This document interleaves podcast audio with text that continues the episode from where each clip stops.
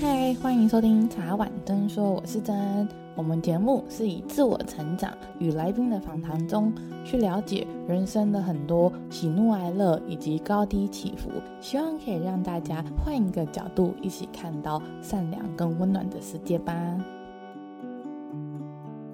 哇，我觉得今天蛮特别的，我不知道大家听完那个二十三分钟了解茶碗真说两年半的。大事记之后，就莫名的收到非常多听众来跟我回顾很多以前的集数，分享说，其实他们对他们自己的人生是迷惘的，不管是感情上啊、工作上，或是甚至自我成长跟父母的关系，还有我觉得蛮多人问我说，哎，你怎么认识你自己？可你怎么知道你喜欢什么或不喜欢什么？我自己是在迷惘中。找到自己的，今天超级开心，天啊，每次都很开心。邀请到 Roger 来跟我们大家分享一下他自己是怎么样从困惑中去觉察，然后并且找到他自己。因为对我来讲，Roger 是一个非常平静，然后遇到什么事情都可以稳如泰山的那种人。可能地震我那里尖叫，他就说啊地震哦这样。我们先请 Roger 自我介绍一下自己。嗨，大家好，我是宇宙流的 Roger，很开心今天能够收到真的邀请，可以到茶碗真说来互动聊一聊这样子。宇宙流它是一个，我觉得它是一个非常特别的节目，对我来说它是一个很重要的存在。它不仅只是一个节目而已，它有点像是一个人的感觉吧。在这个宇宙流的节目当中，它其实做了一件很重要的事情，就是。它其实它是一个在阐述生命学习跟心灵成长的一个节目内容，但是它跟一般的呃在讲身心灵的节目其实是很不一样。他而言，他更想要去陈述的是回到自己身上如何去实践，或者是从生活当中如何去看见。那对于宇宙流来说，有一个 slogan 我觉得很喜欢，就是体验人生，觉察生命。成为完整的自己。那这句 slogan，我觉得也是去完全去把宇宙流想要去符合的中心的主旨，也去衬托出来，也是希望能够收听节目的大家能够感受到回到自己身上。那我怎么从自己开始去觉察？怎么从自己开始去体验生命的每一个时刻？然后一步一步的，我们成为的是完整的自己。而不是成为那个最好的自己。真的，我觉得我是认识 RAG 之后，我才放下了我的完美主义。因为以前会觉得我们要成为更好的自己，或更完美的人，或是我们应该可以，就人不是十全十美，但我们应该可以尽量的去把自己活得很美好。可是我就觉得从 Roger 身上，我学到的是，哦，其实我们只要完整就好，因为完美不完美。是非对错，那都是我们自己定义的。没错啊，其实完美这件事情，你放眼望去，其实每一个人没有是完美的。你发现身旁的每一个你认识的人，大家可以现在去感受一下，就是身旁认识的每一个人，其实没有人是完美的。但是只要回到自己在生命上的学习的时候，他其实一步一步就会走在自己的道路上面，然后他就会发现，比如说他所想的事情就可以。快速的显化，或者是他的内在、外在、心灵的丰盛，还有外在的这些丰盛，慢慢的就会显化出来。那这些一步一步都是透过他的生命的转变，然后去堆叠，去让他的生命更加的完整，就可以去走向他想要去走的这样一个生命的道路。我很好奇一件事情，哎，Roger，你在还没有这么稳定跟这么认识自己，甚至已经成为。就是相对于我们大家，我自己觉得而已，就是很完整跟平静的人之前，你也曾经困惑嘛？因为我觉得好多人都是我们很努力，可是也许我们朝着的方向是别人希望我们的样子，我们默默的长大的时候，活成了别人的样子，而不是我们自己一出生想要的样子。这个部分其实会耶，因为我其实从小到大到出社会，其实都嗯，我觉得是没有活在自己的样子啦。尤其小时候，因为我们家三个小孩嘛，所以我是中间那一个。中间那个就要懂得去看眼色，看家里什么状况，比如说哥哥怎么样，妹妹怎么样，或者是爸爸妈妈的眼神怎么样，那我去找到我可以生存的角色位置。然后或者是爸爸妈妈他可能对我会有什么期许，那我会希望能够成为他们心中那样子的一个孩子。这个在小时候，然后到了出社会。我印象很深刻。我出社会其实出刚出社会很年轻嘛，二十几岁。可是那个时候，因为我做老板的助理，然后常常要出席很重要的一些场合，老板就会希望我去，就是买一些很很大件啊，或者是很老老派的那种衣服。然后他会希望，他会希望我能够就是把那个样子给撑出来，然后可以把那个专业度撑出来。刚开始我非常非常不适应，我觉得甚至自己很讨厌这样子去做。可是，在工作上又觉得这个好像是你在社会化的过程当中你必须经历的。所以在那一段过程当中，其实我会觉得说，哈，呃，内心会觉得很拉扯啦。但是为了工作嘛。为了要赚钱，我还是逼迫自己去成为那个样子。可是到后面，在那份工作当中，其实承受了很多的情绪，或者是对自我的不认同。所以在那个过程当中，其实很多的压抑啊，还有刚谈到情绪，就是到后面，随着在职越久之后，那个堆叠跟累积的越多，所以到后面其实。我都觉得自己好像不是自己了，就是成为老板想要的样子。老板很开心，他觉得，诶，我派你出去去做案子，或者是我派你出去什么样的东西，他觉得很适合。对我而言，我内心会很多的拉扯。那到后面也是让我决定要换工作，在换工作那一刻开始，我才去真正去思考，说我究竟要的是什么。我跟大家一样，都是经历过这样的一个过程吧。我觉得那好像是，我不敢说是人生必经啦，可是我会觉得好像大多数的人真的都是从出社会的那一刹那开始去蜕变的，因为我身边也是蛮多人因为出社会之后面临到。社会的，像刚刚 Roger 分享的，你可能要穿不是这么适合自己的衣服，或者你可能要穿很老气，你知道吗？对，就是可能穿上去之后瞬间很多了十岁。因为我自己在前工作，我也是会穿的比较成熟一点，啊、不然人家会觉得说啊，你那么年轻，然后我为什么要跟你谈？就是我觉得会有很多普世价值或世俗，或是老板他自己的呃想法，说这样可能会比较专业，就是有很多主观的自我想法，我觉得。是这样，像刚刚你分享，哦，我刚刚真的很有感觉，因为我也觉得说，好像每个人在工作中、在家庭中、在感情中、在友情中，都默默的承受了很多的情绪，一直的堆叠，然后到有一天不能喘气的时候，才决定放过自己。其实通常到了不能喘气的时候，其实你也是爆炸了啊，你的身体呀、或是心灵，基本上也会面临崩溃的状态，基本上都是这样。因为像我。那时候工作到后面，其实我身体就非常非常差，就很容易，常常很容易就是感冒，然后或者是感冒很久，会拖很久才会好。心理上其实会变得很压抑，就是内在会对自己很没有认同，或是根本就不相信自己，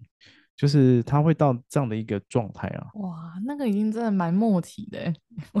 我会这样讲，是因为我也是前份工作到了很后面的时候。我会从刚开始做的很开心，到后来就像 Roger 一样，就我们可能去谈案子或什么，然后压力越来越大，然后老板啊、主管啊对你的期待跟期许越来越大的时候，你会不小心变成他想要你的样子，而不是你真正的样子。久而久之，你就会承受那些不一定是应该属于你的压力，或是不一定是你职责内的一些情绪上的东西，不管是同事啊，或者是。工作上，或是你的可能客人还是什么，然后我那时候跟 Roger 完全一样，欸，哎，我那时候两个礼拜哦，还三个礼拜，然后我瘦了大概四五公斤，暴瘦，然后那时候很多人都跟我说，你应该走了，这样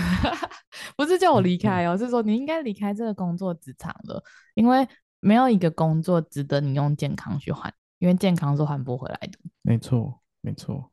尤其是心灵的健康，我真的认识了很多朋友，因为工作或感情或家人，就是他放不下他那个我们自我对我来讲，就我们自以为是的责任感。其实别人真的没有我们真的可以活得很好，真的不一定需要我们，但是我们自以为是的责任感跟被需要的感觉。或是我会觉得，哦，我可能离开了，然后我就是一个没有价值的人。因为当我们已经陷入这个工作很久很久很久，它其实已经变成我们身上的一部分，真的很恐怖。嗯，不过我觉得大家可以去理清一下啦。或许现在在听的朋友可以眼睛闭下来，就是好好感受一下，比如说感受一下自己，就是到底是为了什么而工作。那赚钱这件事情对你的意义是什么？我觉得大家可以去感受一下。如果今天你是为了赚钱而赚钱，这是一个；如果你今天是为了能够去成就自己生命当中想做的事情而去赚钱，这又是另外一个不同的面向。那你去问问自己内在的心里想要的是哪一个方向呢？好像真的厘清自己在这一份工作中你想要的是什么。因为像我会跟那时候的同事聊天，他可能他想要的是一份薪水，然后可以养得起他们家的薪水。那可能有其他同事，他想要的是一个工作经验，一个学习的地方。虽然我们大家都知道不要跟老板说你要学习，但是他可能他需要的是一个社会化或磨练的过程。刚刚这样听下来，就可以像 Roger 刚刚讲的，这两个是完全不同的目的性，所以他们的需求会完全不一样。一个他可能要的就是我在这边，我什么都想做，就像 Roger 你的第一份工作一样，就是你遇到任何挑战，你都可以接受，是因为你可能。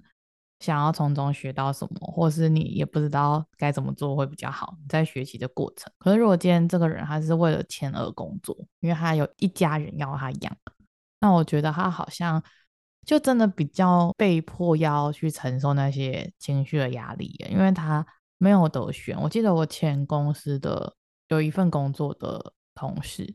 他就跟我说，真我没得选，因为我还有房贷，还有车贷，然后我还有两个孩子要我养。所以，我虽然觉得我情绪压力很大，但是我还是没有办法离开这份工作，因为我已经到了中年的年纪。我如果换工作，然后年假啊、特休啊，什么都不会比这份工作好，所以他就没有得选。Roger，你觉得这算是没有得选吗？这个是他自己的选择了，他选择走进了这个婚姻，他选择了这个婚姻里面要去担负的。房贷、车贷，还有他的家庭的组成，这是他的选择啊！怎么会是没有没有得选？他只是没有意识到这个是他选择所后面接连发生的结果，或者是后面的产生需要他去经历跟负担的部分。可是我听到好多人都会说，不管是感情或是工作，他们都说我都没有得选。你看，我就只剩这样子哦，我现在就只能这样，我就我就我去找工作啊，那个。工作是没得选还是自己太挑啊？真的认识一个朋友，我从他毕业到现在都都在同一份工作，每一次都在骂同一份同一个老板同一个同事，就我已经听了五年了，听到都倒背如流了。我可能在路上也可以认出他们公司的人，这样就要问他，他为什么甘愿自己不离职呢？他一定有放不掉的东西啊。就是刚刚讲的啊，啊他觉得他在这里待五年了，他去其他地方的特休可能没那么多。然后他的钱钱可能要归零开始，我说归零是说可能，因为毕竟现在很多工作他可能就跟你不认识嘛，所以也不知道你能力到哪里，他也不会一刚开始就给你可能比较高的薪水，或者你的前一份工作可能是他的参考值，可是可能不会刚开始就给这么高，就是他对他来讲会有很多附加价值或实际有形的钱有实际上的减少这样子。嗯，理解啊，这个也是他自己给自己的限制啊，所以这这个没有什么好怨怨不得的啊。所以在你的世界是大家都有得选，就对了。如果以宇宙来说啦，以宇宙就是运行的法则来说，其实所有事情都是因果法则都安排好了啦。你说有没有选择这件事情？看似是有选择，但实际上其实都是被安排好的。只是你你你可以去，它可能同时会有不同的路。会出现在你面前，那你你可能会因为你自己的限制，把自己限制住了，或者是你愿意用开放的心态去面对不同的发生的时候，就是每一个宇宙就开始产生了转，那你就有机会踏去踏进去不同的多重宇宙当中，那你就会开启不一样的道路。但是这些其实全部都是被安排好的，这样讲会不会太抽象？我觉得很抽象哎，就就我，因为我我的想法是，因为 Roger 本来就是偏灵性这一块的，可是我我刚刚在听的过程中，我会觉得说，其实就是你衡量利弊之后的结果，然后像刚刚 Roger 你讲，其实都注定好原因，是因为可能那样的人的个性，他就是永远都会这样选择，所以就像为什么很多人说你要改变，你就要先从我们自己的脑筋跟思考去改变，因为如果我们就是现在的我们是五年前的我们决定下的结果嘛，所以我们现在做的事情是会决定五年后的我们会过怎样的生活，身边是怎样的人，然后甚至你跟你家人的关系、跟感情关系是怎样的状况。虽然说是注定好的，就是如果就是我们每个人一出生就拿着一个剧本，但是这个剧本中，它可能里面会有 A、B、C 选择。就嗨，大家我们回到 Chapter One 这样，可是 Chapter One 可能中间会有 A、B、C 这样。你这一集写的 B，就如果大家有玩过那个什么有一些游戏啊，不是每个游戏里面都说哦，现在你面前出现三条路，你应该要去海边呢，还是去森林呢，还是你应该要在家，什么类似这样。那你因为你的选择不一样，所以你遇到人不一样，那你的眼界变得不一样。你的思维开始转变，那你的剧本就会后面就会不一样了嘛。所以其实好像也不能说是注定好，啊、就如果他没有改变的状况下是注定好。应该说，应该说他的那个他所每一个选择在拓出不同的选择，在拓出去每一个的那个不分歧其实很多啦。我举个例子好了，我刚我刚其实想到那个大家如果有玩那个像最近那个宝可梦珠子啊，或者是玩萨尔达传说啊，它还是会有一个主线任务在啊。只是在这个主线任务之架主架构之下，你还是可以自由组队，你可以选自己要的宝宝可梦，然后你可以你想要怎么，你要先挑战道馆呢，还是你要先去挑战什么呢？都可以随便你，你想要不打也没关系，反正它就是主线任务还都是在那边，但是你想怎么去进行都无所谓，最终最终一定是你成为这样一个宝可梦大师，或者是最终最终你就会完成整个剧本，然后就开始跑。就是哎，所有的参与人员是什么？假设大家，嗯、因为我觉得这会有两派意见，一派的是觉得说，哎，既然比如说有一个人拿他的剧本，他就是结果一定是超好的。假设，那他就是混吃等死，他也可以很好啊，每天浑浑噩噩的可以很好，因为他主线任务就是他最后会很好嘛，就到他大家都成为宝可梦大师。但是如果他不做，他不做训练，在原地踏步，他永远不会成为宝可梦大师啊，他的游戏就会停着停在那边啊。哦，他卡关了，他根本没在玩。就是他没有认真，他他不玩的话，游戏就不会有进度啊。他没有，就是 turn on。即便好，他今天有一个非常好的剧本，他灵魂决定说、嗯、啊，你我今天有一个富爸爸，然后有一个很好的事业、很好的家庭或怎么样，要去体验很好的爱等等。嗯，maybe 他一开始灵魂给他是这样设定，可是如果他去到那边，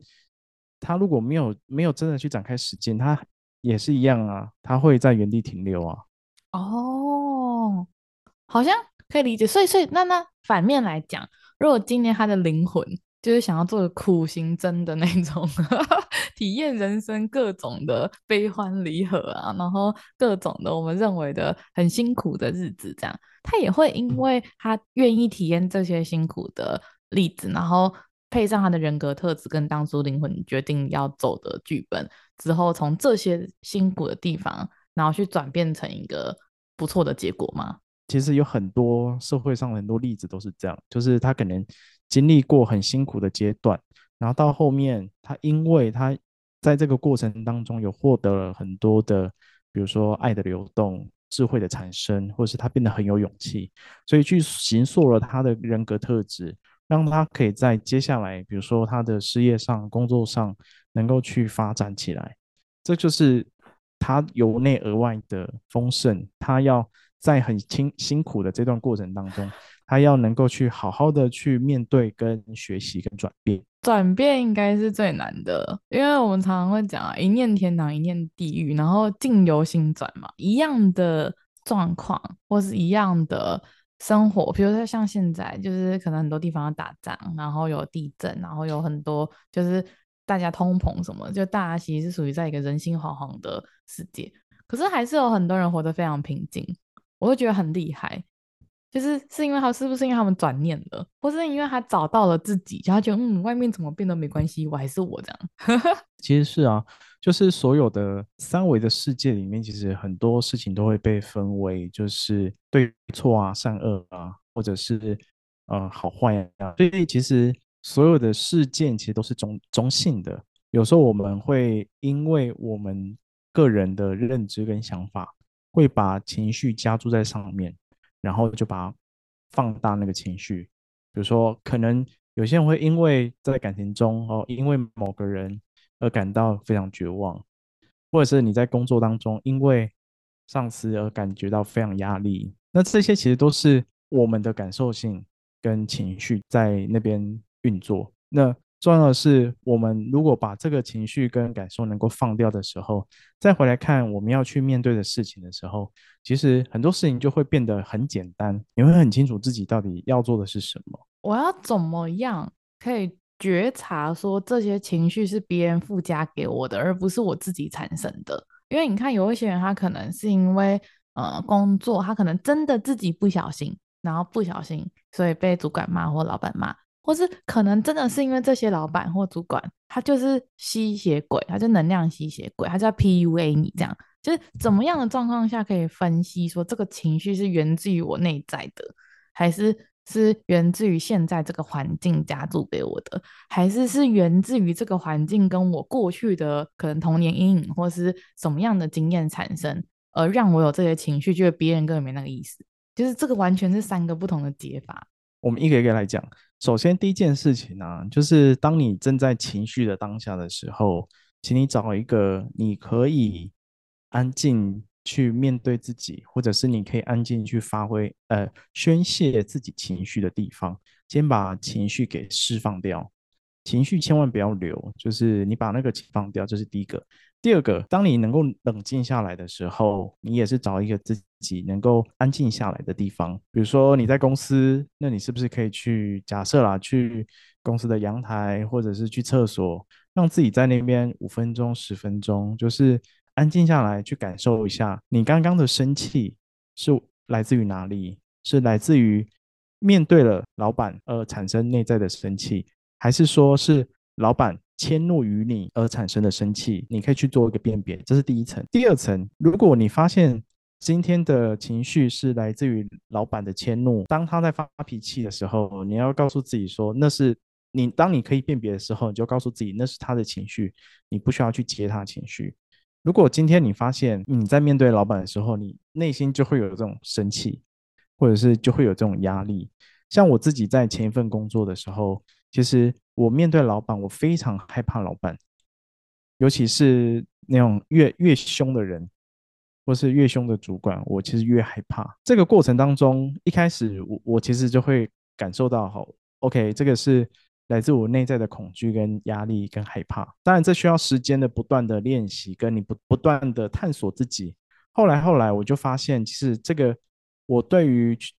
老板的害怕，或是对于很凶的人的害怕，其实会。引发我内在这么大的感受，源自于我小时候，因为我父亲，所以他会有一个权威特质，所以他小时候对我很凶，所以我才知道说，哦，这小时候其实是我把父亲小时候对我的权威投射在我工作上的主管上，或者是投射在很凶的人的身上，我会把父亲的那些权威感去投射在那边。那当我知道这件事情之后，我就可以开始去清理。我小时候父亲对我的权威的投射这件事情，那我在开始清理的过程当中，我慢慢的去安抚小时候的自己，然后慢慢的去调整释放当时的这些情绪跟感受。随着这些情绪的释放过程当中，慢慢的、慢慢的、慢慢的，我其实开始变勇敢了，我就不再会被这些权威人士给影响，或是我甚至。可以，就是面对这些人的时候，我内心是不用害怕的。我这样听下来，有点真的有点像是，可能我们童年的时候，那时候我们比较还没有保护自己的能力，然后可能很多是非对错或什么，我们可能没有这么了解，所以我们在那样的就是等于是毫无防护罩的状况下，我们可能那时候接触到的很多人事物，不管是自己的爸爸妈妈。或是我们可能是学校老师，或是可能是同才什么什么，可能会我们可能会因为这些外在的人的反应，然后造成我们内心会说：“哦，那以后不能这样子哦，或以后有遇到这样的人，我应该怎样？哦，也许都是我的错，也许是我不够好，也许是我怎样？就是好像很多人会回回来反思自己。”可是他可能没有厘清的是，哦，可能那一个人他刚好是像刚刚 Roger 你举例的老板，他可能今天就心情不好，刚好迁怒于你。我觉得其实好像最重要的真的是去厘清这件事情的课题本身是在谁，是你接到了他的情绪，还是这本来就是我们自己应该要疗伤我们自己的地方？没错，而且这个需要长时间的练习，他需要长时间练习哦。我我不是我不是。就是今天就是这样一次就讲完，就是就这么快处理？没有，我其实这件事情我处理一年半，我慢慢的理清，慢慢的理清，然后才感受到哦，是那个时候再开始慢慢的整理，慢慢的整理。然后当我能够去释放掉的时候，其实内心会变得很轻松，然后也变得更有勇气去面对。我我觉得这个是这个是自己需要为自己的生命啊去下一点功课。好像洋葱一样一层一层的剥开，因为像 Roger 刚刚虽然感觉很轻描淡写的，就是讲过，但是我在听的过程中，哇，从小时候爸爸的权威一路到出社会，投射在老板身上，就代表哇，这十几年来的这个结，我都不能说结，这应该说这一件事情，它其实被埋得很深很深很深，你要一个一个一个去剥，你才会剥到最源头，原来是因为这件事情。因为中间可能会有很多幻想嘛，可能哦，搞不好是因为高中的什么事情，就一层一层一层一层才可以找到那个真正的根本。没错，没错。哇，所以一年半呢，所以所以所有在迷惘的大家不要紧张，就是真的没有那么快。因为我都觉得说真的是事缓则圆，尤其我觉得认识自己其实是一个永远的功课。可能当我们离开地球没有意识的那一刹那。我们可能还要在别的星球继续认识自己。你在每一世每一世的体验都会有你必须要去完成的一个，嗯，你可以说使命也好，或是任务也好，就是我们一定会为自己设定要去要去做的事情。在每一世当中，就是如果你在无论在跟人的关系当中，或者是你要做的事情没做完，其实这些都会下辈子我们就再来玩。所以你这样讲有点那个啦，好恐怖哦！你很像在拍什么恐怖片，下辈子我们再来玩，很恐怖。你像那种鱿鱼游戏还是什么，那听起来就很恐怖，还是饥饿游戏，吓死人。反正就是啊，因为有些人可能，比如说哦，假设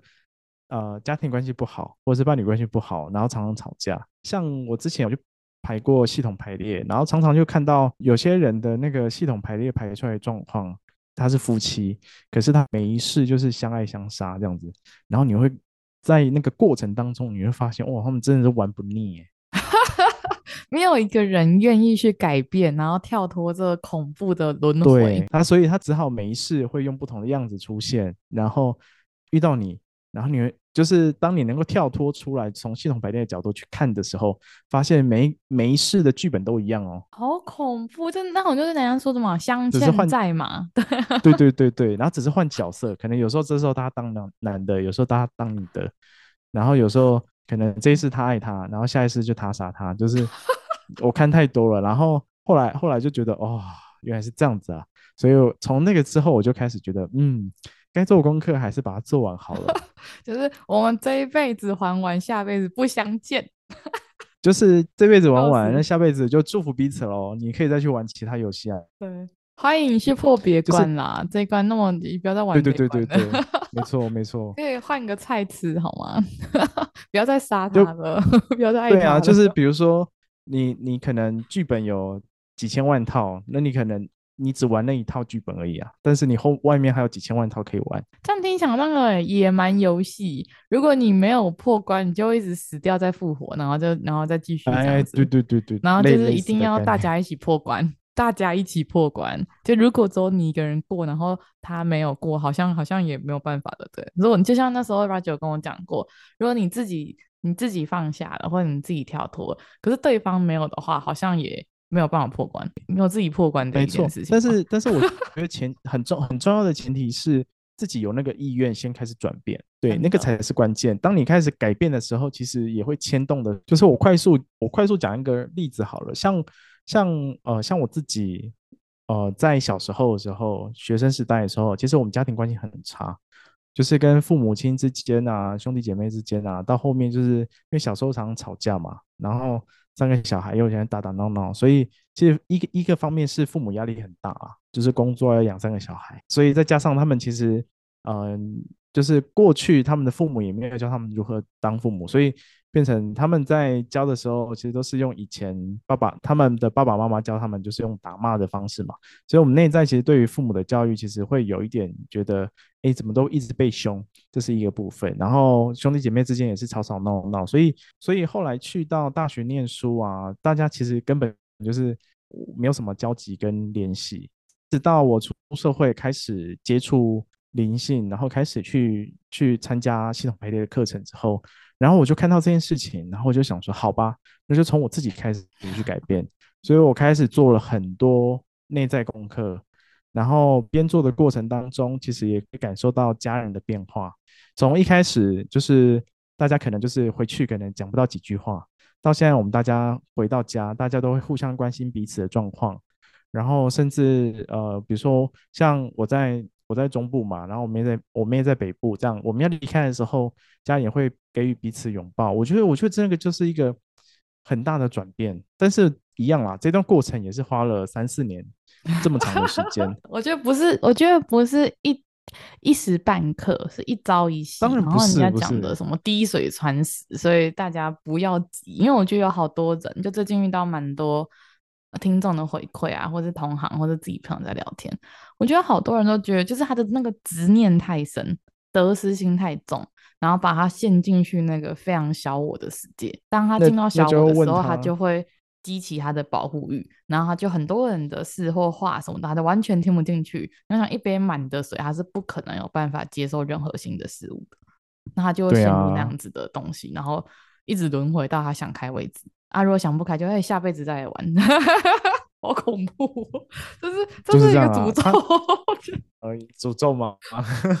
应该说下辈子会用不同形式啦，形式的人啊，或者是事件啊。所以他其实是会一直轮回，虽然就可能这辈子你们是夫妻，可你下辈子可能变成母女父子，反正就是不要管那个性别，跟不要管你们是什么关系，反正就是修度也丢。对啊，其实其实再讲回来，大家如果不用到下辈子啊，如果大家可以回到自己平常生活上发生，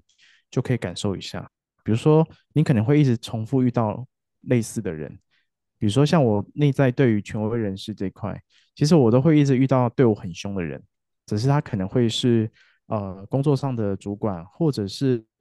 呃、学校老师，或者是怎么样，就是他一定是会有一个不管是什么样的呃位置，他都会有这样的人物出来，那都要让我去经历，可是以前都没有看懂，透过不断的发生，然后才会让自己看到说啊。要发生到后面，真的自己受不了的时候，才会看懂这一切。我就说，我记得有一集你有讲到说，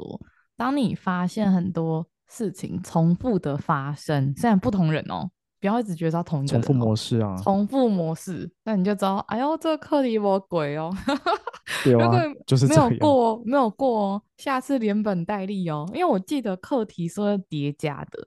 有时候他就说你竟然学不懂，我就我你几盖卡听嘞，就让你一次痛到醒的。因为我那时候也是，就是认识 Roger 之后回去思考人生，有一些事情，比如说像我自己的课题，可能就是因为爷爷奶奶比较传统，所以他们比较重男轻女，所以他就觉得说啊，你就是女生，就是男生就是什么事情都不用做，就是比女生厉害，那女生就是很。你就是要温柔，然后你就是要这样子，很像大家认识的那个女生，就是可能说啊，你讲话轻声细语，那你不要太强势，你不要太有主见，你就是这样子啊，漂漂亮亮，然后然后这样温温柔柔的，然后人家说什么就点头，这样就好了。哦，我真的从小听到那样子，然后你知道 到现在完全是走中的状况了。完全跟着我爷爷奶奶期待的完全不一样，这样没有一点点一样。之后还是女生这件事情是一样的之外，其他都没有任何一样。也是因为听完 Roger 说的那个重复状况之后，才发现，只要不管在学校、在职场，我感受到别人在暗示女生很弱，或是暗示或甚至物化女性，觉得女生可能就是男生的附属品，或者女生你就是没有资格当主管。或是你因为你是女生，或是因为你年纪轻，反正就任何对我来讲是你在因为这些外物，不管是你年纪、你的经历、你的性别，然后去否定别人的努力，或是去贴那个标签的那种，我就瞬间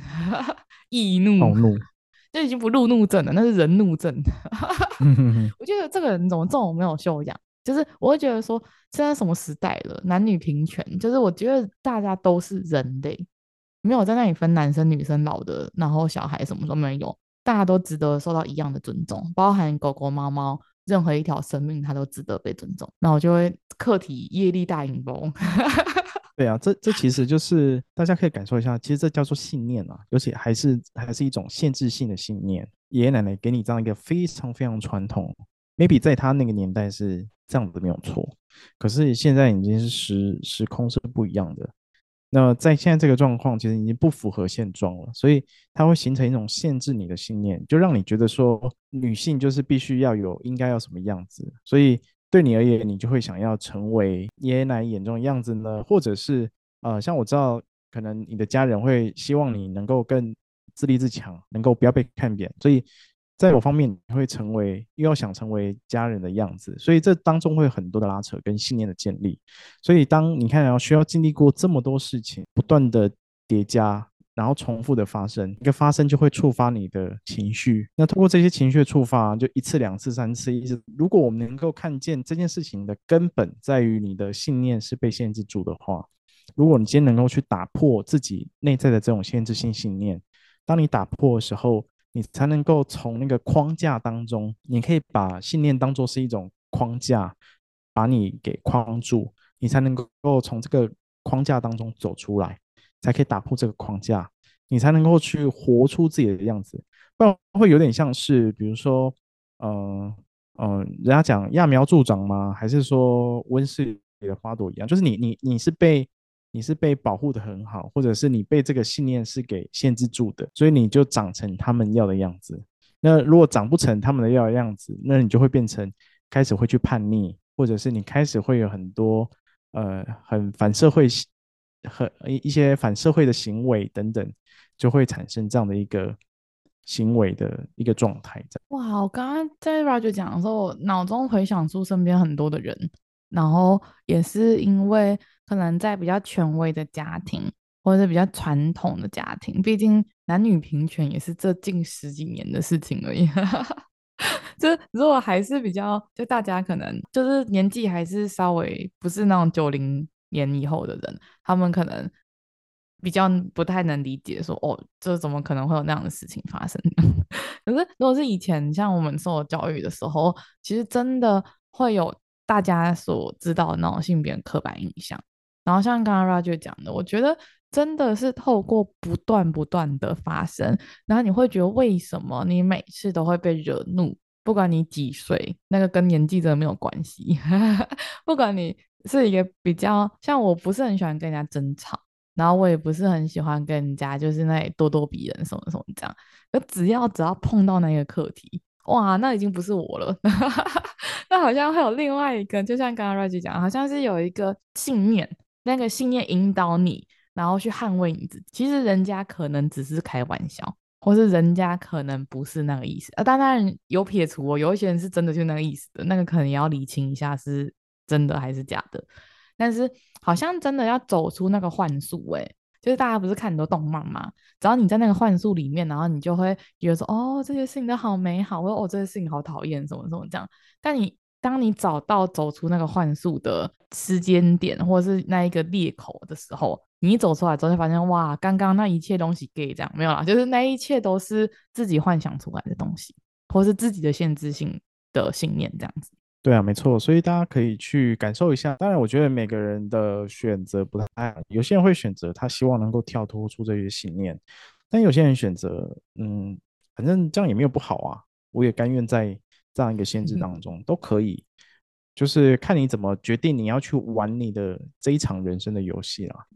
没有好坏对错，只有你的意愿，你要跟不要而已。择其所爱，爱其所选很重要。就是你已经决定你就是要在框框内的人，那你就在框框内。那你已经觉得要跳脱的人，你也不要去羡慕别人在框框内。人跟人之间会有比较性，因为人都会觉得说为什么他比较好，什么什么，然后有的没的那种。我自己觉得不太好的比较，因为每一个人从出生到活到这个阶段，不管是性别、家庭教育、人生的成长背景遇到的人，完全都不一样。那完全不一样的状况下是没有一个。可以去比较的一个赛道，可以让他们拉在同一个平面比较，所以我觉得其实有很多人也会陷入比较的信念里面，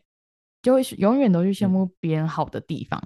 可是你没有看到你好的地方跟他的劣势的地方。就像 Roger 刚刚一开头讲的，你认真去看你身边周遭的所有人，没有一个人是完全好的啦。就他不可能说什么感情好，然后又很会赚钱，然后什么跟父母关系又很好，然后儿子又怎样，小孩又怎样。我觉得如果你要纵观来看，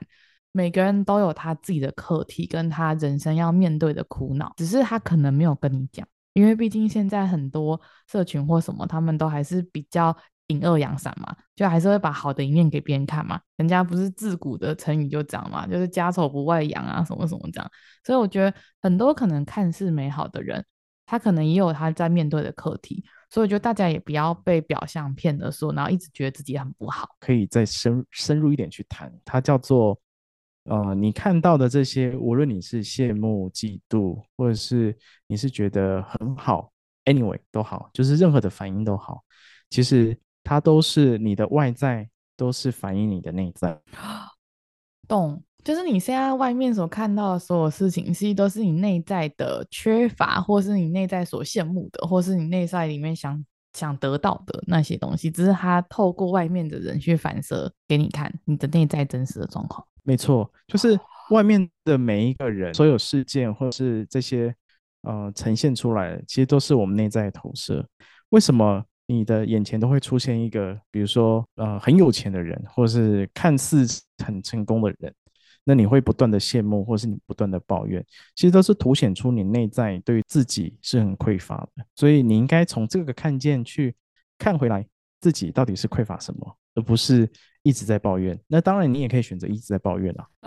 但是你一直在抱怨，就就是这样子的。原地嘛。啊啊！如果你可以看到说，哦，原来这些外在呈现是我内在的投射，那我内在到底投射的是什么？这才是我们要去往生命当中去下的功夫，要做的功课。唯有这样子不断的往内去看，你才有机会去让自己的生命不断的琢磨，你才有机会让你的世界，让你的。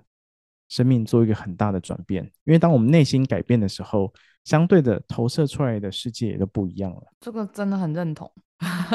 简单的比喻一下好了，大家有没有觉得，在每一个阶段，比如说国中小阶段，或是大学阶段，或是出社会阶段，然后出社会之后，可能你在不同的呃内心的状态之下，你会遇到不同样的一群人。那可能过去的基本上就是不太会有太直接的交集了。或者是就就是，除非是真的很要好的除外，但是通常过去的那批人好像就是这样淡，慢慢的、慢慢的就淡出了。过客。是啊，但是我我要讲的是，你你会发现，当我们的心境的转变了，比如说，当我还是很疯狂爱玩的时候，那我就会认识一群很爱玩的朋友，这些其实是我内在投射出来的人。你会吸引到那样的人。是啊，是啊，在你的身边。因为这是你自己抓取的，就是你自己向宇宙说，我现在就是想要讲，我就想要讲，然后他就给你讲，给你讲，这样是这个意思。也也不用，也也也不用，也没有那么复杂啦，它就是很简单，就是投射啦。就是比如说你你是一个很忧郁的人，所以假设你是这样一个状态，其实你会发现你所投射出来的世界，大家其实很容易去抱怨。你会发现，哎。怎么这个人在抱怨，那个人在心情不好啊？那个人又怎么样？但是如果你今天挑战过忧郁这件事情，你转变成一个相对比较明朗、开朗的状态的时候，你会发现你好像也再也看不到，就是可能要当自己情绪很低落的时候，才会再遇到类似的人。可能你在比较明朗的状态的时候，你可能遇到相对的人都是多数比较正面的。或者是多数能够互相激励的，或是比较明朗的状态。而且我有个好奇一个事情，就是这些外在的这些人，嗯、他们是本来就在那，只是因为你情绪忧郁的时候，你只抓取忧郁的人，然后你情绪好的时候，你只看到好的。对我来讲，我只是很好奇，还是说，其实当你情绪好的时候，你身边吸引来的，就是人家讲的物以类聚，人以群分嘛，你身边吸引来的就是好的。就是我想知道是那些人本来就在，只是因为你可能今天很忧郁，所以你戴着一个忧郁的眼镜，所以你看所有人都是忧郁的，是哪一种？他本来就在，你选择抓取。其实根本根本是这样啊，根本是你你内在在想什么，它就会呈现什么。哦，好恐怖哦，那不就很像魔法的感觉吗？就是他直接把你内心投射出来。给你。是是，其实就是这样。它其实没有没有像你刚刚讲那么复杂，就是 哦，我还戴什么眼镜，就是 没没有那么复杂，就是你内在你内在在在经历什么，你的外在就会经历什么。那真的要把自己维持在一个相对高频的地方。嗯，比如说有些人会一直经历，比如说他很穷困的状态，那代表他很穷困的状态之下，应该也是多数人现在也在经历的啦。比如说他会觉得啊，我很穷，我很穷，怎么样？但是你要再回来去看，说自己是哪个部分很穷困，要去清理那一块，哦、你才有机会去转变。因为你投射出来的世界就是这么穷困啊。这个是不是跟为什么很多人都会遇到渣渣？其实人家不是讲嘛？如果你遇到一两个渣男或渣女，那可能不是你的问题。可是如果你永远遇到都是渣渣，那可能要检讨一下自己为什么会被那种人吸引。那就回到刚刚 Roger 你讲的，就可能他内在可能有怎么样的缺乏，或者是怎么样的一个状况，所以他就会投射那样的人出现在他的面前，那他又会选择他这样，就是他会吸引这些渣男、渣女，那是不是他内在某个部分，那就是他内在投射的？会不会他某个部分的他也是渣渣？呃，是啊，所以其实你身边所有的人，不管你喜欢或不喜欢。他其实都有可能是某一个部分的你，只是你不知道那是你。它叫做配合演出，你知道吗？哦，你给人家抓来，然后给他剧本，然后人家帮你演，然后你还不开心。类似啊，就跟就跟今天我们会有这样的对谈来录音，也是某部分的我们彼此抓着彼此要去完成这件事情，要去把它呈现出来。那有没有可能另外一个人就是不要让你抓这样子，然后就是有一个人一直在修，想要修课题，然后另一个人就是完全就是像你刚才讲，他就选择在那个圈圈里面，在那个框架里面。基本上，如果如果他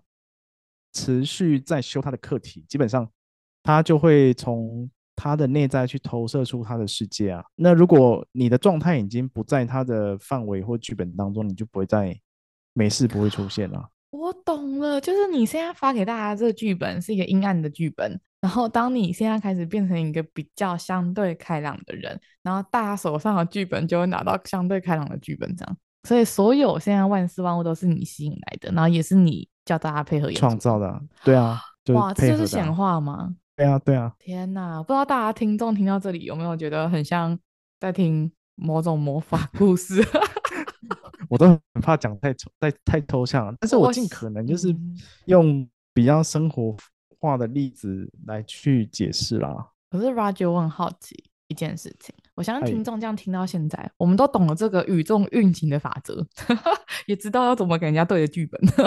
但是到底要怎么找到自己？因为你看，我们刚刚讲的都是我们觉察，其实我们从我们很困惑、很易怒，我们从我们的情绪反应里面。去觉察自己为什么会有这个情绪，找到根本，疗愈、释放，然后就是任何一个课题，不管在哪一个方面，都是在做这样的一个重复性的动作，然后去修不一样的地方。可是，但跟找到自己是不是还是有点距离呀？我疗愈完了，不代表我找到我自己，因为毕竟自己或是人这件事情，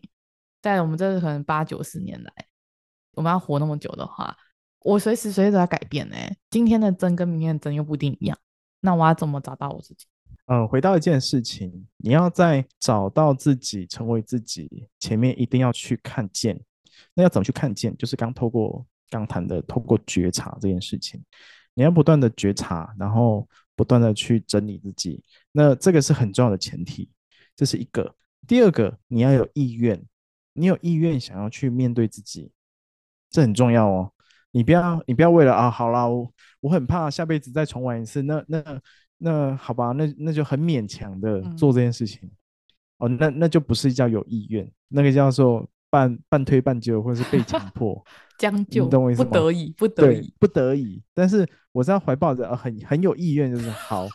我既然知道好，这个是我要去面对的，那就来面对吧，心甘情愿做啊，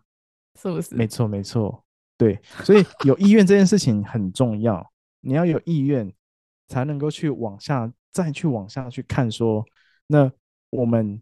究竟自己是谁？你才能去摸索啊。可是自己是一个完整的，我一直说，它是一个会有标准答案，还是它是一个变动型的东西？因为我一直以为自己是一个变动型的，因为你看我们随时随地在成长。它其实是需要透过摸索的哦，就跟你小时候小时候那个小朋友不是抓周吗？对，抓嘛，他说哦，他会喜欢哦，假设他喜欢算盘哦，之后可能会当会计师，他，他抓什么会喜欢什么，然后小时候也是啊，小时候吃饭哦，我不喜欢青椒，我不喜欢。我不喜欢红萝卜，你会知道哦。我喜欢糖果，我喜欢什么东西？小朋友成长都是透过摸索当中，你会知道什么是要，什么是不要，对吧？探索跟尝试，不断的尝试。对啊，长大也是一样啊。比如说哪些工作适合你，要哪些工作不适合你，那就。但是这个很重要的前提是我们有没有去看见自己内在那个真实的渴望是什么。所以再回来提提到一开始前提到前提是，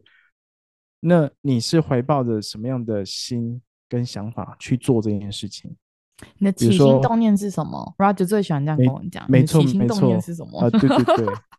你今天赚钱是为了赚钱而赚钱，OK，没有问题，没有不好哦，我没有说不好，就是大家自己觉得就好，这个是 OK 的。好，你你今天为了要赚钱而赚钱没有问题，或是你今天因为兴趣而去赚钱。OK，也没问题。或是你因为什么样的原因而去做这件事情，一样啊。回到关系上面也是一样。比如说，我是因为对方有车有房，所以我才要嫁给他，还是我是因为爱情，我真的很爱这个，还是因为我奉子成婚，我把人家肚子搞大了，呃，我就必须要嫁给他。哦，你当初决定你的起心动念是什么？如果是为了物质，假设也没有不好哦，但是你可能就比较少。可以得到你还要的心灵满足，可能。然后，如果你是因为爱情，嗯、你可能，我是说相对，因为你可能着重一点的时候，其他的力道会被分散，会不会？你总不可能说你有爱情又有又有钱，然后又有孩子，然后又不是不是，不太我我我我其实没有要要这样子提啦。我的意思是说，就是回到一件事情，你的起心动念是什么，就会造就你接下来你的路要怎么走。那中间可以修改吗？当然可以修改啊，就是你透过很多的发生，你会看到自己到底又是什么。但是，但是我想，我想要，我想要提这件事情，原因是你必须很清楚自己内在的渴望是什么。它不是欲望哦，渴望跟欲望是两件事情。欲望比较像是，呃，假设我哦，我很喜欢某一个异性，然后或者是我很想要某一个包包，我很想要一双球鞋，这比较多的是内在的欲望的表达。但是渴望是，比如说，哎，我就是。我就是想想画画，我就是不知道为什么，我就觉得录 podcast 是是我很想做一件事情，这个是来自于内在的渴望，这是这是大家可能要理清一下。所以当你能够去听到自己内在渴望的声音之后，你去做这件事情的时候，那你又怀抱着自己想要把这件事情做好这样一个起心动念，而且还心甘情愿的时候，基本上你就会走在你自己的生命道路之上。中途如果不小心走中呢？因为你知道，信念其实会因为对我来讲是，不管你是创业还是在走灵性的路上，或者在探索人生的路上，都会有很多很多的高高低低。那当你不小心信念崩塌的时候，或是你不小心遭受到一些本来每个人可能生离死别啊，或者被背叛，反正就是什么劈腿、外遇，反正就各种那种大家现在很常见的这些事情的时候。他如果不小心崩塌了，他还是有机会再救起来的。这个游戏是可以 replay 的。你要说 replay，我觉得不不太算是 replay 啊，比较像是你透过这些发生，你让自己重新沉淀下来，去检视什么才是你要的，重新确认。对，那如果你确认清楚。比如说，哦，你你一开始的初衷是什么？那你能够按照着初衷持续向前，那你就可以修正回来你要走的道路上。那如果你你决定就是好，我就是要改变，我可能我就是真的凹，我可能没办法，我就是需要这样子，为了为了赚钱而赚钱，好也没关系，那就去赚吧。那你选择道路就会往这样方向去走，那就是你的选择。那你选择每一个，当你。意念上的不同的选择，你会进入不一样的宇宙、不一样的世界，那你就会去找到那个世界的自己。就是很像是，你就把它当做你现在在打游戏，然后里面有一千万种游戏的版本的你，然后你动念要选择玩哪个游戏，这样啊。都是你哦，是这个概念吗？只是你可能玩到一半觉得啊，那好像不是我要的，赶快跳出来选择另外一个游戏的你，是可以这样的吧？就是只简单来讲，就是可以这样，只是你可能中间会付出一些代价，或是你可能需要靠一些时间啊，或是一些事情去摊平之前的一些结果嘛，然后再重新来过。可以啊，可以啊，就跟。假设啦，有些人他可能在工作里面朝九晚五，当他选择我现在开始，我就要做自己的老板，然后出来创业什么，这也是他的选择，他就切入到不同的道路上。好像我刚刚你讲的时候，我脑子里面是那种密密麻麻的路，然后很多人就是可能这边开一开啊，不然我跳个跳个赛道好，然后就诶就开过去，然后就开始走完全不同的路。或者是有些人在婚姻关系里面，就是哎呀好像很 OK，然后突然之间。他觉得，嗯，我们还是分开好了，然后各走各的。他以为觉得这样子可能活得很开心，或者是有些人注定都是，呃，被人家称为单身狗，他可能一直都单身。但说不定他到六七十岁的时候，他找到他的，呃，他想要交往的对象，然后就他也选择走进婚姻，那也是他的选择。这样听下来，很像我们有可能会找到自己。可是有可能找到自己的过程中，因为中间发生很多事情之后，你要再确认嘛？那你在确认过程中，你会说：“哎呦，我这好像不是我要的。”然后就会再赶快跳出来，跳脱，然后去选择，不管你选择哪一个赛道，反正就是不是现在这个，因为这个不想要嘛，就跳到别的地方。然后你再从那个地方，再继续找自己，然后又找到了。然后如果很好，就太棒了，继续走这条路；如果不好，赶快再换下一个，这样子。是这个概念吗？我说找自己的过程啊，就是试试试试试，试到有一个你满意，你也心甘情愿做。就我们刚刚讲，你要心甘情愿，然后就把这个游戏就玩到底这样。嗯，应该应该说找自己，我觉得这是这是一个很长很长的过程，就是因为我们来到这个世上去体验嘛，所以很重要的是，我们把我们所有已知的、经历过的全部忘记，在这一世，然后开始重新去体体验，所以。更重要的是，在这个过程当中，你去经历了。我透过我跟对方相爱，我感受到爱的力量，爱的流动。我觉得这个是补足我内在，比如说爱的显化的这一块，或者是我透过我的天赋的实践，我去创造，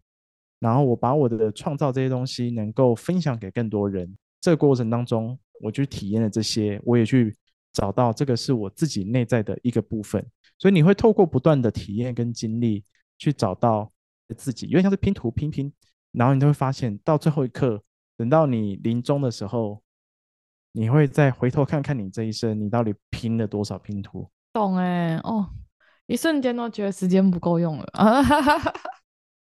可是，可是我觉得刚刚在思考有一个点，就是觉得说回到一个信念吧，虽然我觉得限制性的信念是不好的。可是，如果当你找到了那个自己的时候，你可能要知道你是谁，你为什么而活，然后你为什么而做这些事情。因为我觉得你为什么而做，跟你是谁，跟你的价值、你的自我价值，跟你到底想要你的内心世界，或是你显化出来这些是什么，你很清楚的时候，你比较不会被动摇。因为这些信念跟这些初衷，才有办法支持你在遇到很多。比较辛苦的时候，你还是选择咬着牙走下去。我觉得这边要再再调一下啦，就是呃，我们要重新定义，就是限制性信念其实没有好或不好，它是一种限制信心，它是某种程度的保护。当然，这些保护本身也是一种框架。哦，两面刃，有好有坏，看你怎么想。对，那只是这个信念，你在这个时空，这个信念是否适用？这个信念如果在这个现在这个。时代已经不适用的时候，它就会成为一种过时的东西。例如，好重男轻女，好前几个世代哦这样子可以，因为过去农业社会大家为什么重男轻女？因为需要劳力嘛。但是现在生活已经很发达了，然后大家有各式各样的工作都可以做，所以女性也可以出头天啊。所以这样的一个信念，其实回到现在这个当下的时候，其实已经不适用了。不适用的当下，它就会成为一种限制。你说它不好嘛？其实也没有不好。有些产业它可能需要男性的劳动力，或者是呃，比如说像可能像军队，它可能就是会有很重的这种对于男性权威的这种需求。那可能这在当中是好的信念，它也是某种的程度的保护。简单来讲，就是这个信念到底是出现在哪一个时代、时空背景？第二个是在这个时空背景下的哪一个领域跟哪个产业？再就是这个到底适不适合你原来你当初来到这个世界里面你想要体验的东西？当这些每一个地方都 match 的时候，恭喜你，你找到你自己了。这样，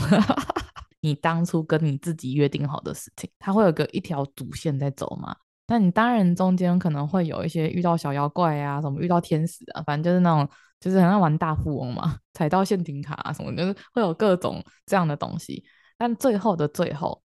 你都会把自己修正、调整、释放，去疗愈自己，然后走到原来我们当初来到这个世界所签订的那个契约。它不是说正确或不正确，只是你当初在还没有发生这些喜怒哀乐。生离死别的时候，你希望所体验的东西，就是我们还没有经历这些，嗯、还没有做下去的时候，我们觉得嗯，我们要这样啊，做下去的时候发现啊，看你怎么那么恐怖这样，就这些都是是我们要去经历跟体验的。你去顺流，去接受这些的发生啊，那当然会有情绪嘛，人嘛都会有情绪感受。那这些情绪感受就要去适度的把它释放掉或整理掉，这样，那你再回来看的时候，其实也没有那么糟。或者是你真的觉得不适合你的人事物，那你就跟他就是断开，或是保持距离，这样子就减少再被影响的机会。哇，我觉得今天大家知识量、资讯量应该也够多了。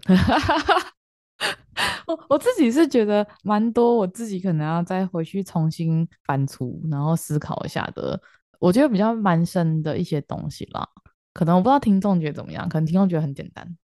对我来讲，是我还要回去去把很多自己的童年或什么什么很多阶段的事情拿出来，回来复盘一下。这样，我最后想要问 Roger 一件事情，欸，你会想要给现在正在他有意愿哦？但是他可能还在摸索，就他可能就是刚加入这个游戏 的人，然后他们正在找寻自己，他有意愿的人，哪些建议？也不要说建议啦，就是给他一些鼓励啊，或者给他一些话。毕竟你也算是已经已经走在这样的道路上的人，啊，有些人是还在摸索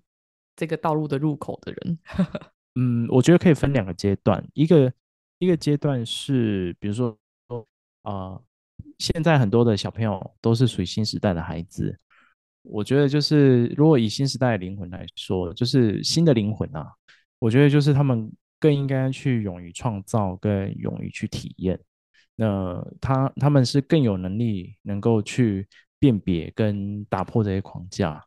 如果是像呼吁一下，就像我们一样的老灵魂，maybe 你可能不知道，但是你内在的灵魂会知道。就是比如说我们这样老龄经历过了很多，然后或者是呃人人生经历过很多等等，那这些状态之下，那我们回去去看看，我们愿意如何去面对自己，跟我们面对自己能够下多多深的意愿去去面对自己，我觉得这件事情很重要。当我们能够去面对自己，看见自己，慢慢的我们才有机会后面走到是接受自己，成为自己，然后走在生命的道路上。很深的寓意耶，短短的几句话，但要做到，可能要真的好几好几年，可能要好几辈子。嗯，时间是不存在的哦，哦，所以只要愿意做，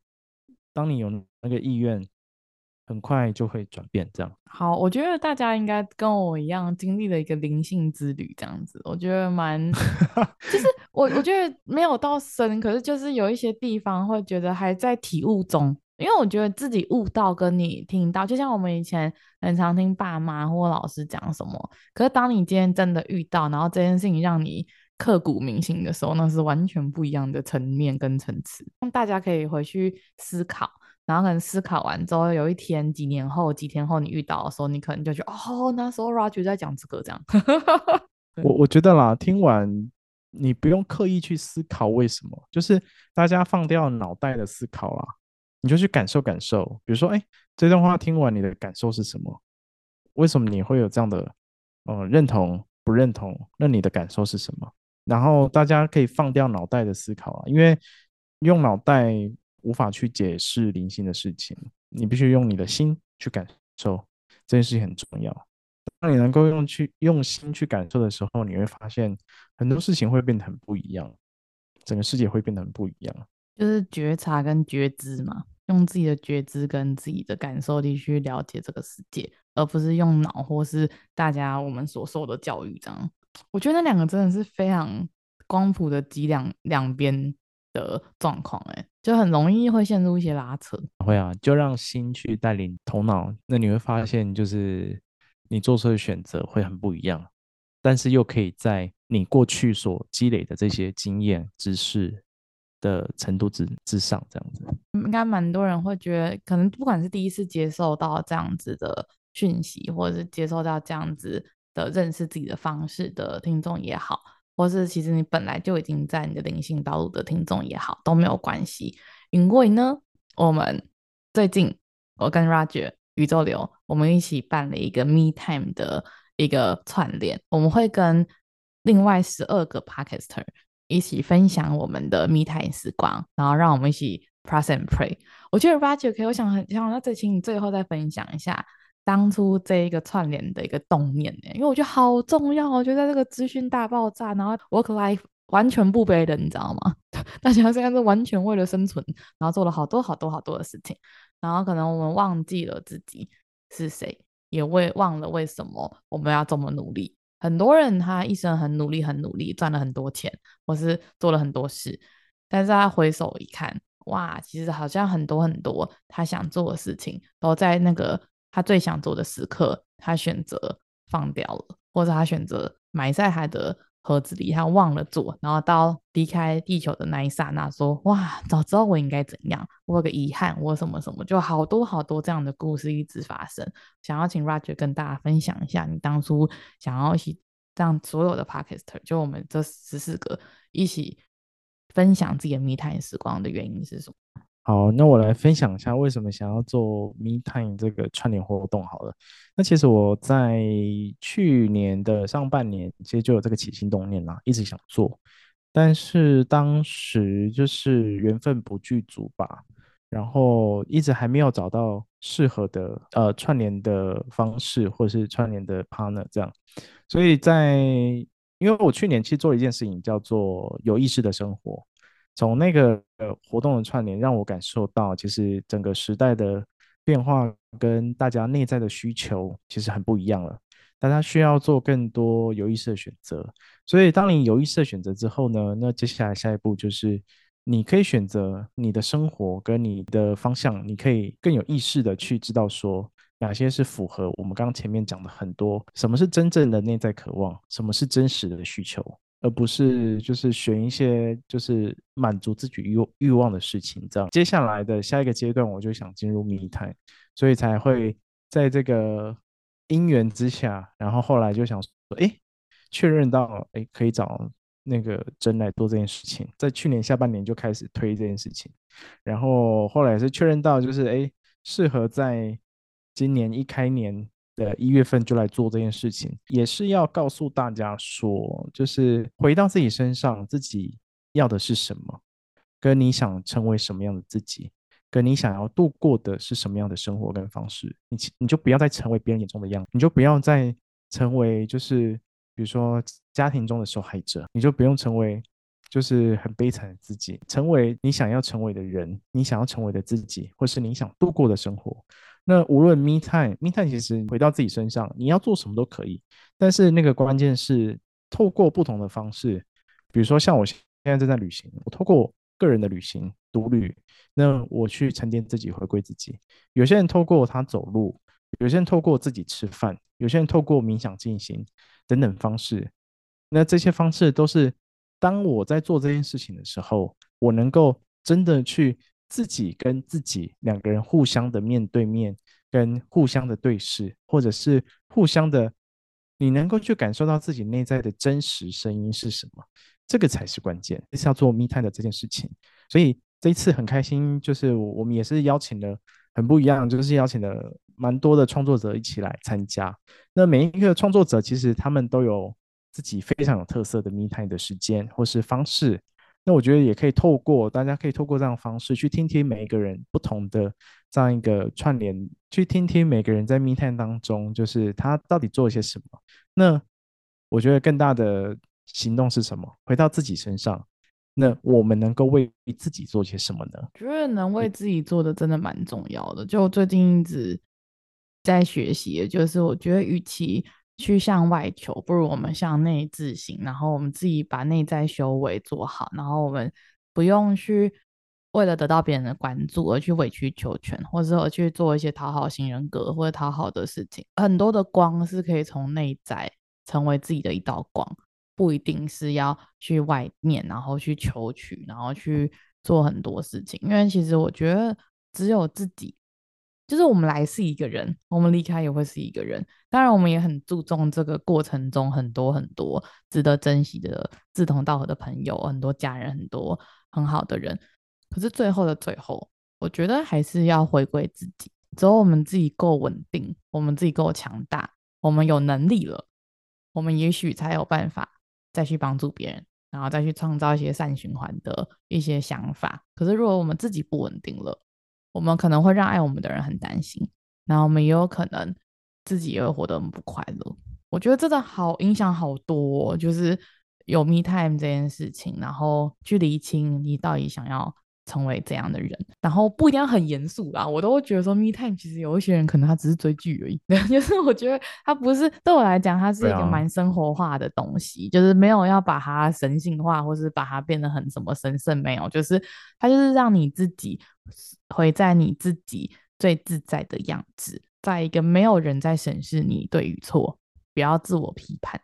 然后你就是快乐自在做你原来的样子的一个。过程或者是一个形式，但还没有限说你一定要做什么才可以，所以这次才会约了，就是我们这十四个 Podcaster，然后都是我们自己都蛮有合作过呢，蛮好的 Podcaster 朋友一起去做这样的串联。然后如果不知道怎么开始 Me Time 的人，欢迎去听所有创作者的，从他们的故事中。找到或是同整出一个属于你自己的密探时光吧，我觉得这很重要，因为每一个人的学习都是从看着别人开始做啊，总不会凭空想象嘛，这很困难。最后的最后，很谢谢 Roger 跟心流邀请茶婉珍说做属于我们的蜡烛，我觉得这个 Roger 也可以分享一下我们做蜡烛的过程中，我真的觉得很好玩欸，这是第一次茶婉珍有属于他自己的味道。就是这一次蛮开心，就是宇宙流跟心流能量蜡烛，还有茶碗蒸说，就是我们一起来去制作了一款，就是属于茶碗蒸说的这样的一个能量蜡烛。那我先说明一下，就是能量蜡烛跟一般的香氛蜡烛的差异好了。那多数大家在市面上看到或是买到的，基本上都属于香氛蜡烛。你点了蜡烛之后，会有很香的味道。那就是可以让你的空间啊，然后都可以散布你喜欢的味道这样子。但是能量蜡烛它不是一个呃纯粹只有味道的蜡烛，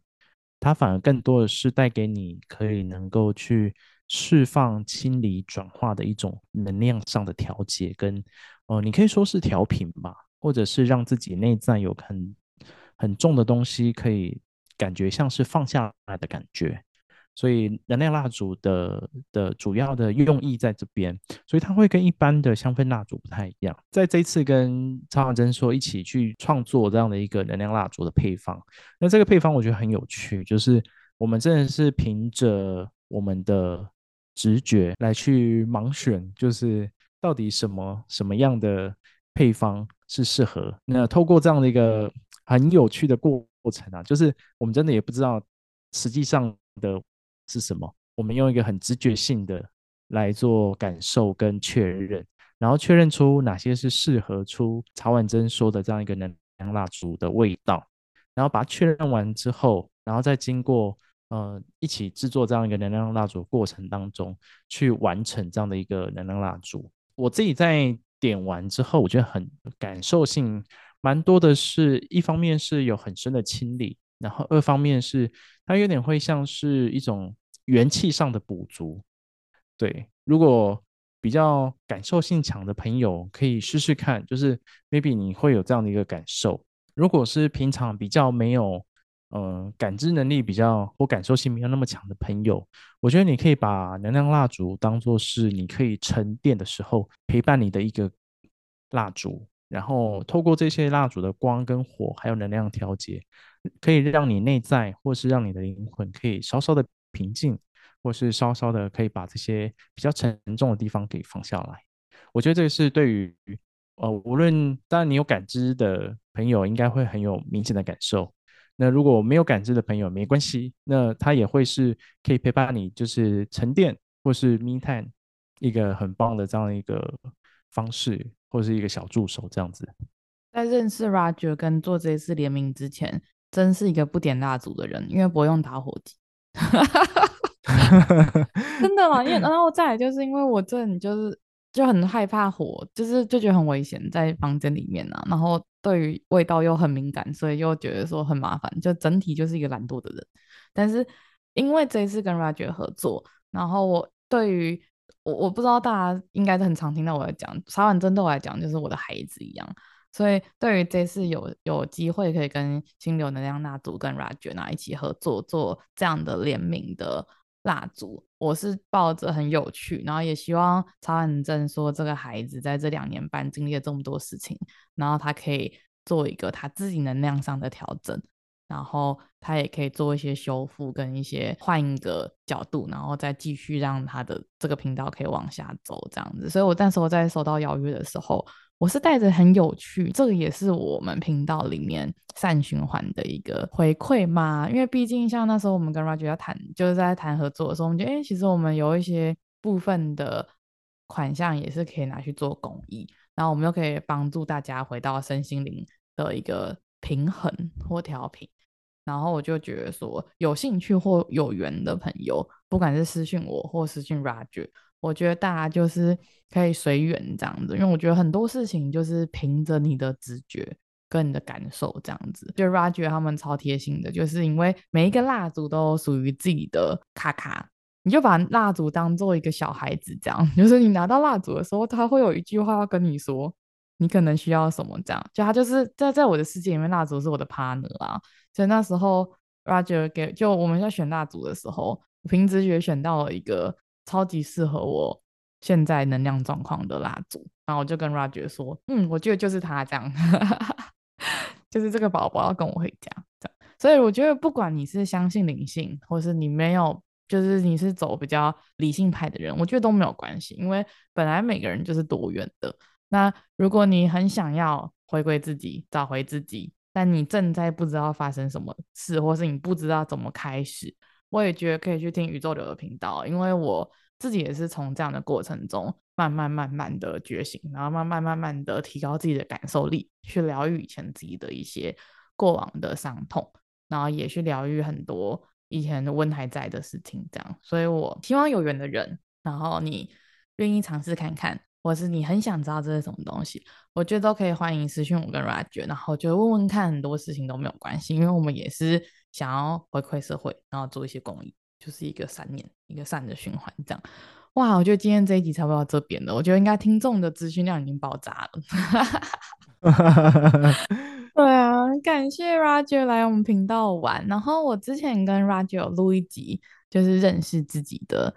那一集，在宇宙流的频道有上架了。所以如果大家想要再多听我们聊，如果还不嫌弃我们讲那么久的话，也可以 去他的频道。那我说那一集内容没有今天久，所以应该还可以。但是我觉得是从不同的面向，你可以去更认识真，然后也可以透过真在探索自己、认识自己的过程当中，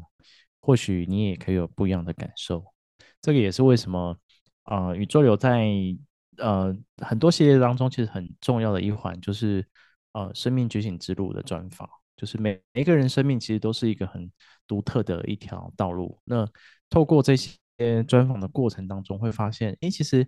有些有些人的想法，或是他所经历的，好像跟自己有点相似，或者是有些可以参考的，那说不定都会为你带来一些不一样的启发，或是感受，或是或是甚至有些朋友会因此。而得到一些力量，而开始去愿意去面对自己。透过这样一个节目的本身，希望可以传递给大家的温暖跟支持。今天就差不多到这边了。然后有任何问题，不管你是灵性或是蜡烛或是 everything，有什么想要跟我们回馈的，都可以欢迎私讯我们，或是去 Apple Podcast 跟五颗星的评价，因为我觉得真的蛮有趣的，就是经历了这么多的事情之后，又回归自己。觉得刚刚大家听众应该都有听到，不管是我或 Roger，我们都曾经很迷惘，或是我们困惑过，或是像我在失去文的时候，我也曾经短暂的失去我自己过。所以我觉得，不管你现在是正在生命觉醒的道路上，或是你在探索中，或是你不需要，你就是想要这样的生活，都没有对错，你就去做你自己自在快乐的事情。那如果你现在正在迷惘，你失去你自己，你曾经很有力量，可是你发生了一些事与愿违的事情，让你不小心就是失去了你自己。但你也不用担心，因为只要你还在，他永远就你的那个自己永远都在，只是他在等你把他唤醒而已。所以很感谢大家今天收听今天的频道，也谢谢 Roger 跟宇宙流来我们频道玩。感谢感谢真的邀请。那我们今天就差不多到这边了，拜拜，拜拜，Namaste。感谢大家今天的收听，喜欢我们的话，可以到 Apple Podcast 上面给我们五颗星的评价哦，或是搜寻 Instagram 茶碗蒸说，把你们想要给我们的回馈私讯给我们吧，拜拜。